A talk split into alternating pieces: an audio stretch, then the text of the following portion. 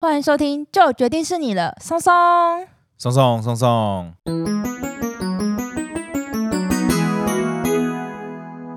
大家好，我是你们的专属训练师拉雅。大家好，我是松松，欢迎大家奏会轻松聊自然。今天的录音时间呢是十二月二十九号，你知道这代表什么意思吗？松松，什么意思这是今年最后一次跟大家 say hi 的时候了。啊？真的吗？对啊哦，再来就要明再来年就要了。明年了啊，哦都没有 get 到。哎、真的欸真的欸，我现在才意识到这件事情。哎，下一集就是二2023年哦，二零二三年对， 对啊，这是我们今年最后一次跟大家空中相会了。空中相会听起来很老哎、 我知道了，这是我们二零二二年最后一次跟大家轻松聊自然了。那今天的主题是什么呢？松松，最近在培养一个新技能啊，大家就是如果有听培育日记的话，应该会知道松松最近的新技能是，钓鱼。应该不是受到听众朋友们的影响吧？嗯，嗯。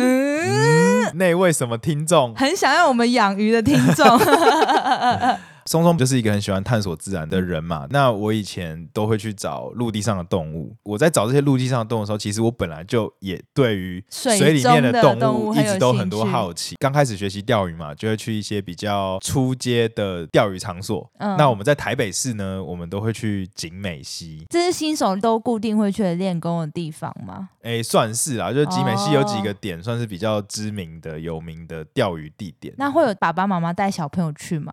哦，哎有哎，真有的哦有有一个就是在景美夜市附近，然后我每次去都有爸爸带小朋友在钓，都是爸爸带小朋友在钓、 哎、好像是哦，好，没有看到 妈妈，那宝小朋友也会拿鱼竿吗？小朋友都比我会钓，真的假的？超厉真的害。假的？几真的岁的小朋友啊？我看那个身高大概就是国小，嗯我觉得是国中以下，三到六年级。哦然后他们这里会拿一个钓竿，对，而且他们像我一开始学习的是就是没有卷线器的杆，嗯，但那小朋友一开始就学卷线器，就是一种比较难的钓鱼的方式。方式听起来好有趣哦，好想看小朋友钓鱼， 感觉他拿一只小小的杆，然后这边很哇认真，对，哎、哎是但是真的煞有其事那是哦，真的可以钓起来，对吧？真的真的，他就钓，他就有钓到啊，他可能中鱼还中的比我 多，你哦我知道啊想吗？说，爸爸会不会拿一根假的钓竿 骗他？东松最近在钓鱼的时候发生了一个小故事，什么小故事？就是我们去另外一个钓点的时候，河面是比较宽的，附近就已经有很多的鸟，嗯就可能像是老鹰啊、苍鹭啊、八哥啊嗯之类的在在那附聚近集在那，都在那边活动啊、他们在那边抓鱼吃吗？其实也有哎、哦那老鹰的话就是在盘旋，然后可嗯嗯能嗯就是也许有鱼想要来吃。哦虽然我没有看到他去扑鱼啦，不过松松以前有看过老鹰，就是抓着鱼从我面前飞过去，那是另外一个故事。好，好之后有机会再 听松松分享。总之呢，大江大河的河面上呢，开始钓着我的鱼，都要等待鱼上钩嘛，就是好好享受一个人的时光的时候呢，就突然传来一阵叫声，这样叫啊声，啊啊啊，然后是嘎嘎嘎嘎嘎，突然有点被情绪突然被破坏了一下。然后我就看到远方呢，就是有一群鸭子，大概七八只吧，然后它们嗯就是成群结队，有一个阵型，看起来很像战斗机，朝你飞过来吗？远远的嘛，然后再加上已经有点傍晚，一群黑色的鸭子的剪影飞过去，这个画面呢，突然提醒了我一件事。什么事情？现在是冬天，是冬候鸟的季节。今天要来讲的主题就是冬候鸟。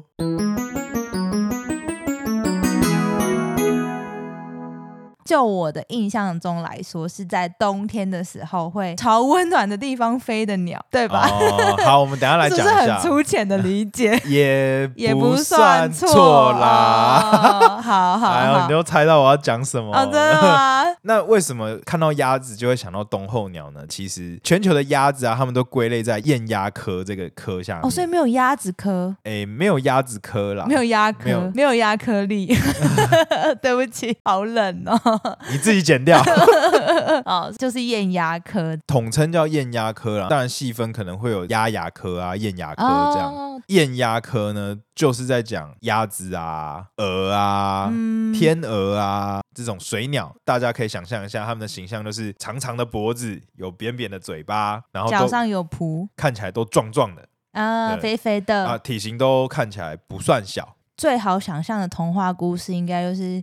丑小鸭的故事，哦对吧？丑丑小鸭鸭变天天鹅，，丑小鸭是天鹅小时候嘛？对对对对啊对，它只是说代表它小时候长得跟鸭子很像，对但它其实是天鹅。长大会变得很漂亮。那既然讲到冬候鸟的话，我觉得大家可能对于冬候鸟这个包含什么鸟类不是那么的有概念。今天要不要就请松松来帮我们科普介绍一下，到底候鸟是什么鸟，还是其实是很多鸟？哎，其实啊，候鸟不是单指一种鸟，哦对，，较学术一点的解释呢，只要呢这种鸟它具有周期性的迁徙的现象，嗯就可以以叫做候鸟。随着季节变换哦去做迁徙，对游牧鸟的概念，哎有一点像，但是它游牧的区域呢很广，是半个地球。半个地球 哦，对对对那真的很广哎、我们以台湾的角度出发，在什么时候出现的候鸟呢，就会冠上它的季节名称。哦，所以在夏天出现就叫夏候鸟，对，秋天是秋候鸟这样，然后哦哎冬天是冬候鸟。不会有春夏秋冬四种候鸟，没有分那么细。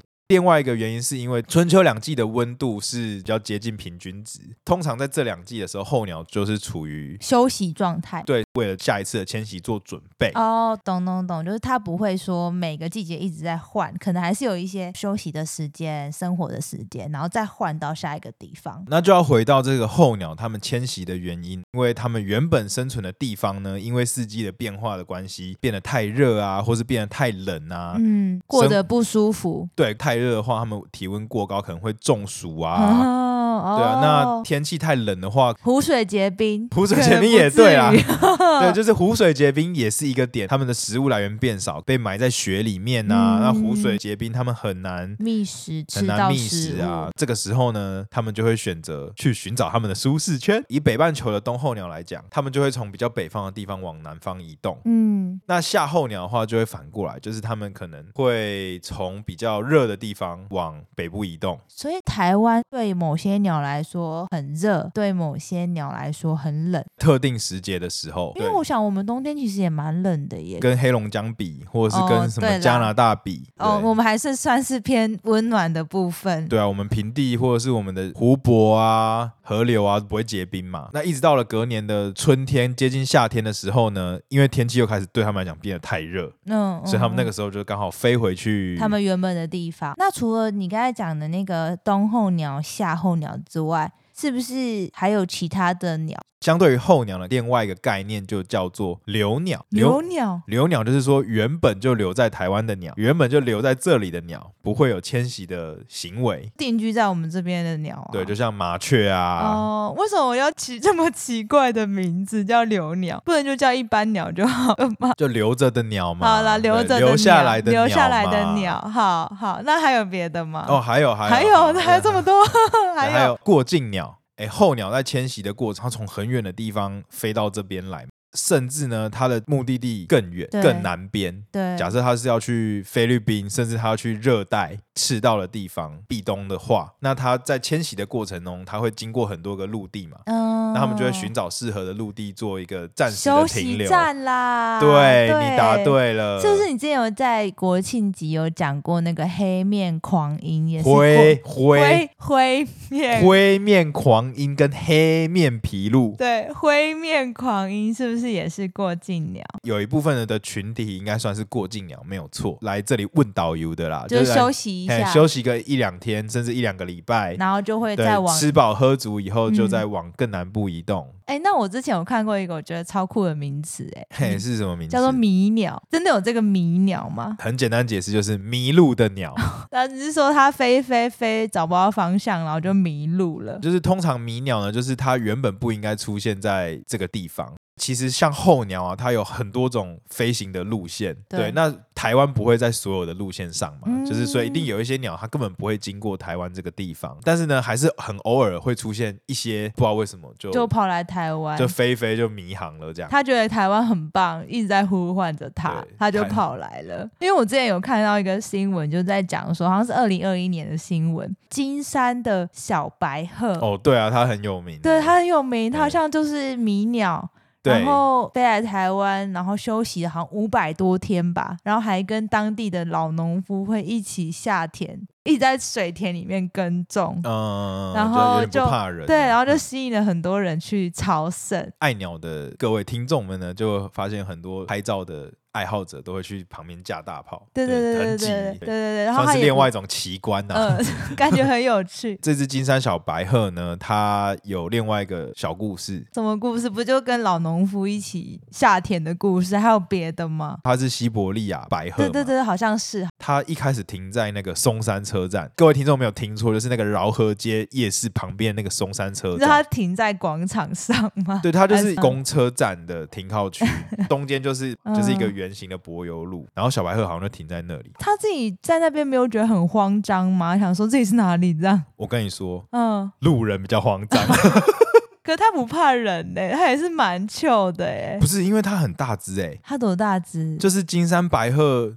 你还记得我们上次讲那个谈恋爱的那个鹤，对对不是对对，它哦，站起来可以跟人差不多高的，很高，就是他们嗯腿很细啊，对对站起来也都是一百四十五、一百五十公分。嗯，在人来人往的大街就上，是我今天要去逛劳河街 夜市，然后结果突然出现一只那么大只的鸟站在那边。你可能会觉得它是模型，但是发现它是真的。对啊，对对对哦，对那对他对为什么？他就是单纯迷路跑到那边去吗？其实有一个说法啦，科学家一直对于说这些候鸟为什么他们都可以那么精准的飞到他们每年要去的那个目的地呢？就是会有很多的解释，比较广为人知的一个猜测啦。鸟类呢，它们对于地球磁场可能有我们不为人知的感测方式。第六感的部 分，你要这么说也是可以啊。就简单来说，就是他们可以通灵。他们呢可以感受呢这个地球能量的流动，地球的磁场，好，借由这个磁场的指向呢，帮助他们去判断他们飞行的方向。嗯，嗯，那这样子的能力呢，可能是一种遗传，也是写进基因里面的本能。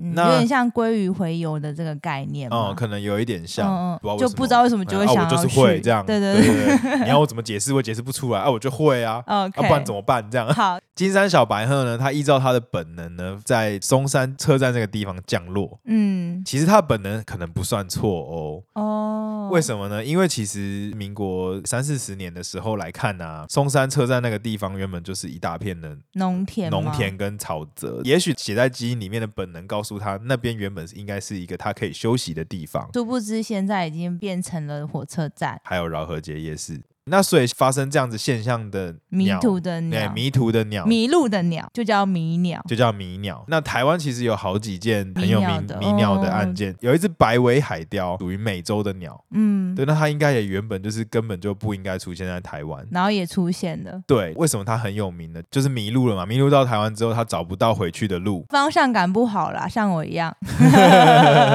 总之呢，它最后就选了一个很漂亮的地方，叫做太平山森林游乐区里面的翠峰湖。哦，你记得好清楚哦。你知道为什么我记那么清楚吗？为什么？你看过？对我有看过，啊而且哦，在我高中的时候就已经住了十几年、二十年，哇！啊现在又多了不知道多久了。那他一个人就住在里面，不会孤单吗？它就是享受一个人的鸟声。那我好奇，他这样子可以跟其他鸟类在一起吗？没有啊，因为台湾没有另外一只白尾海雕、啊，所以就变成他就是一个人。对，它就一个那人。他也不能跟其他鸟类交朋友吗？ 呃，我们这个节目呢，虽然很可爱，但是不鼓励把这么多动物拟人化，好吗？好，对不 起。因为它的存在呢，第一个它是有限度的嘛，那它也没有嗯办法建立族群嘛，对哦它就是一只鸟，所以。通常我们就不会把它列为外来种，而且它是靠它自己的能力来的来到这个地方嘛。哦，对对嗯对对，这应该算是台湾数一数二有名的案例，到现在还是鸟友会想要去翠峰湖看看这个百尾海特别的雕鸟。大家想想看嘛，就是如果你们要去看，你可能要去美洲嗯，一趟才有机会拍到。除了前面讲的留鸟、候鸟还有迷鸟之外呢，还有最后一种哦，还归类，有还有有一个好归类好，还有一个归类是什哎么？叫做翼鸟， 一鸟怎么听起来很像打麻 将？ 应该不 是吧？糊了啊没有， 是逃逸的逸，哦逸散。开来的逸，那所以它就是跑出来的鸟嘛？。对，跑掉的鸟哦。哦哦哦，为什么会有跑掉呢？就代表它原本是被这样被关着的嘛。对对，那就是鸟很漂亮嘛，很可爱嘛，形态也非常多样。其实也有很多人都很喜欢把它们拿来当宠物。嗯，对，嗯那也可能国际贸易间也会一直有一些交流，但是在这个过程中呢，总会有饲养不善嘛，可能不小心跑出来。嗯，嗯对，那跑出来之后呢，就变成了所谓的翼鸟。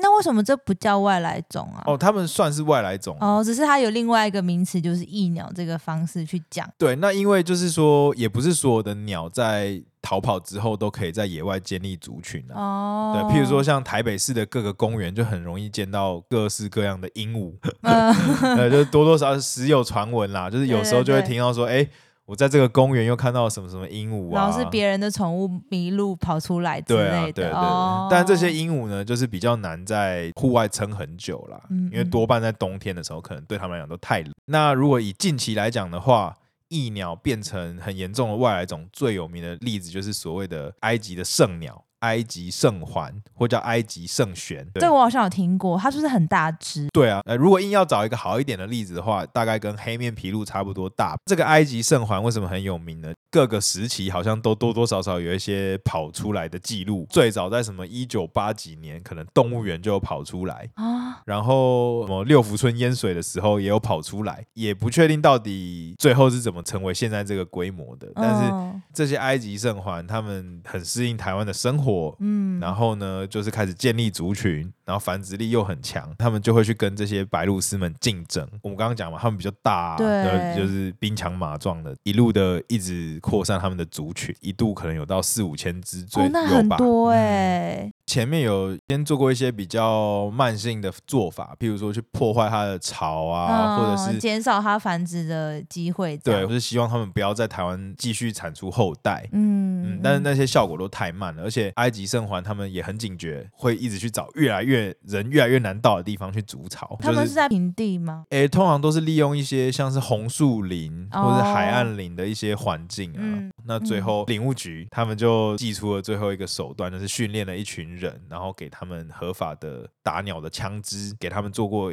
做过一系列的培训吗？对，没错。然后呢，让他们具有就是很好的射击能力，然后呢就派这些人去直接人道移除这样。哇，对对对哦有时候这真的是一个没有办法，就是为了要保育台湾原生的物种，对于这些比较强势的外来入侵种，还是要采取一些比较方式去做对保啊，护。可能就是比较嗯，快速啊，或者比较激烈的措施，但是这也没有办法，因为跟一些疾病一样，就如果不去正视它，及早在早期的时候做处理的话，嗯那让它扩散开来，那就是真的会很麻烦嘛。对，甚至没有没有办法解决。那嗯它可能产生的破坏啊，或者是对于原生物种的影响，那也是不可估计的一个损失啦。嗯嗯嗯。那它现在的数量有被控制住了吗？直接用这种人道移除的方式呢，其实是诶、效果是非常的快速、哦嗯而且有效的。那现在埃及圣选的数量呢，被显著的控制住了。嗯对，现在可能只剩下一些很零星的记录而已。之前也听听众说，他们也蛮想知道，就是埃及生还这个外来种的后续的。今天就感谢松松帮我们解答了一下。那我们讲完前面这些各种具有不同习性的鸟了，我们回过头来聊一下这次的主题——冬候鸟的雁鸭科。那在台湾呢，可以看到四十三种，那大概也占了全世界的四分之一。其实可以看到蛮多种雁鸭的，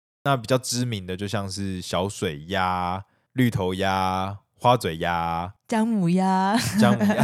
开玩笑的，姜母鸭应该不是啦。姜母鸭是在台湾的街道上比较有名、啊 嗯，，这些你刚才讲的，好像都蛮常听到他们的名字的耶，是不是算是蛮普遍可以看到的？冬候鸟里面赏鸭季节的时候可以看到的大宗的鸟类。那像是小水鸭，为什么就是特别有名呢？就是因为它的头啊是咖啡色的。但是呢，它的眼睛的两边呢，都会是一片弧形的绿色斑块，很大一片。然后这个配色呢，就特别好看。那像花嘴鸭呢，就是虽然是一只咖啡色的鸭子，但是它的嘴巴呢黑色的，可是它的在嘴喙的地方，就是最前端的地方，又是黄色的，有一个特色。我还以为是它的嘴巴很像花的形状，或者是花的图案。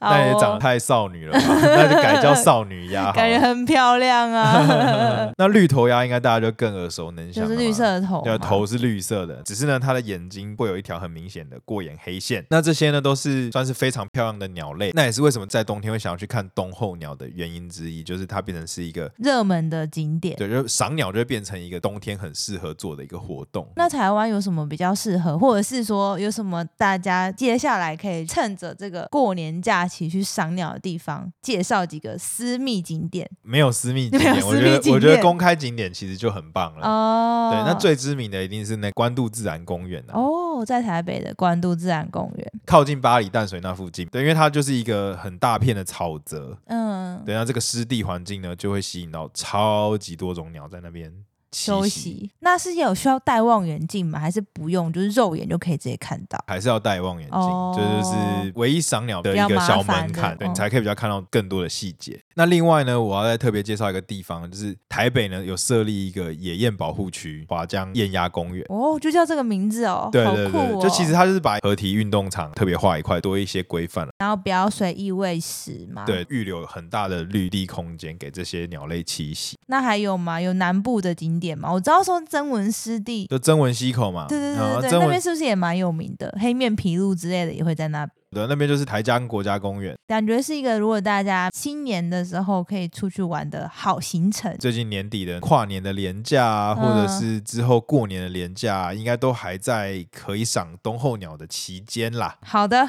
那最后呢，我再提出一个非常酷的，在台湾有四十三种雁鸭科，那其实只有两种有在台湾有繁殖的记录。这样来说，他们应该是会回到他们原本住的地方繁殖，对吧？太喜欢这里就不想回去然了。后就决定留在这里，对然后就就在从冬候鸟变成留鸟。对，没有是错，吗是吗就可以可以这么可以说这么说，吗可以这么哦说，像是花嘴鸭，哦，对，难怪！我想说，它感觉不像冬候鸟，在台湾感觉随时随地都可以看到它。你哪有很常看到花哦 嘴鸭？你不要骗人在啊。公园都蛮可以， 你虽然看我不知道它你啊是在什公么园鸭看到的最好是花嘴鸭，这不是哦，不是不是，在公园最常看到的是家鸭啦，大部分的家鸭也都是被驯化过来的。哦，这边有一个小知识，大家还记得之前讲说英国人就是他们发现火鸡这个好东西之前，他们吃的是什么？是鹅。有一个记录是鹅大概就是人类最早驯养出来的家禽。所以我们在一般公园看到的鸭子，不是你上面说的那些什么小水鸭、啊花嘴鸭这些。大部分的家鸭呢是从绿头鸭驯化过来的。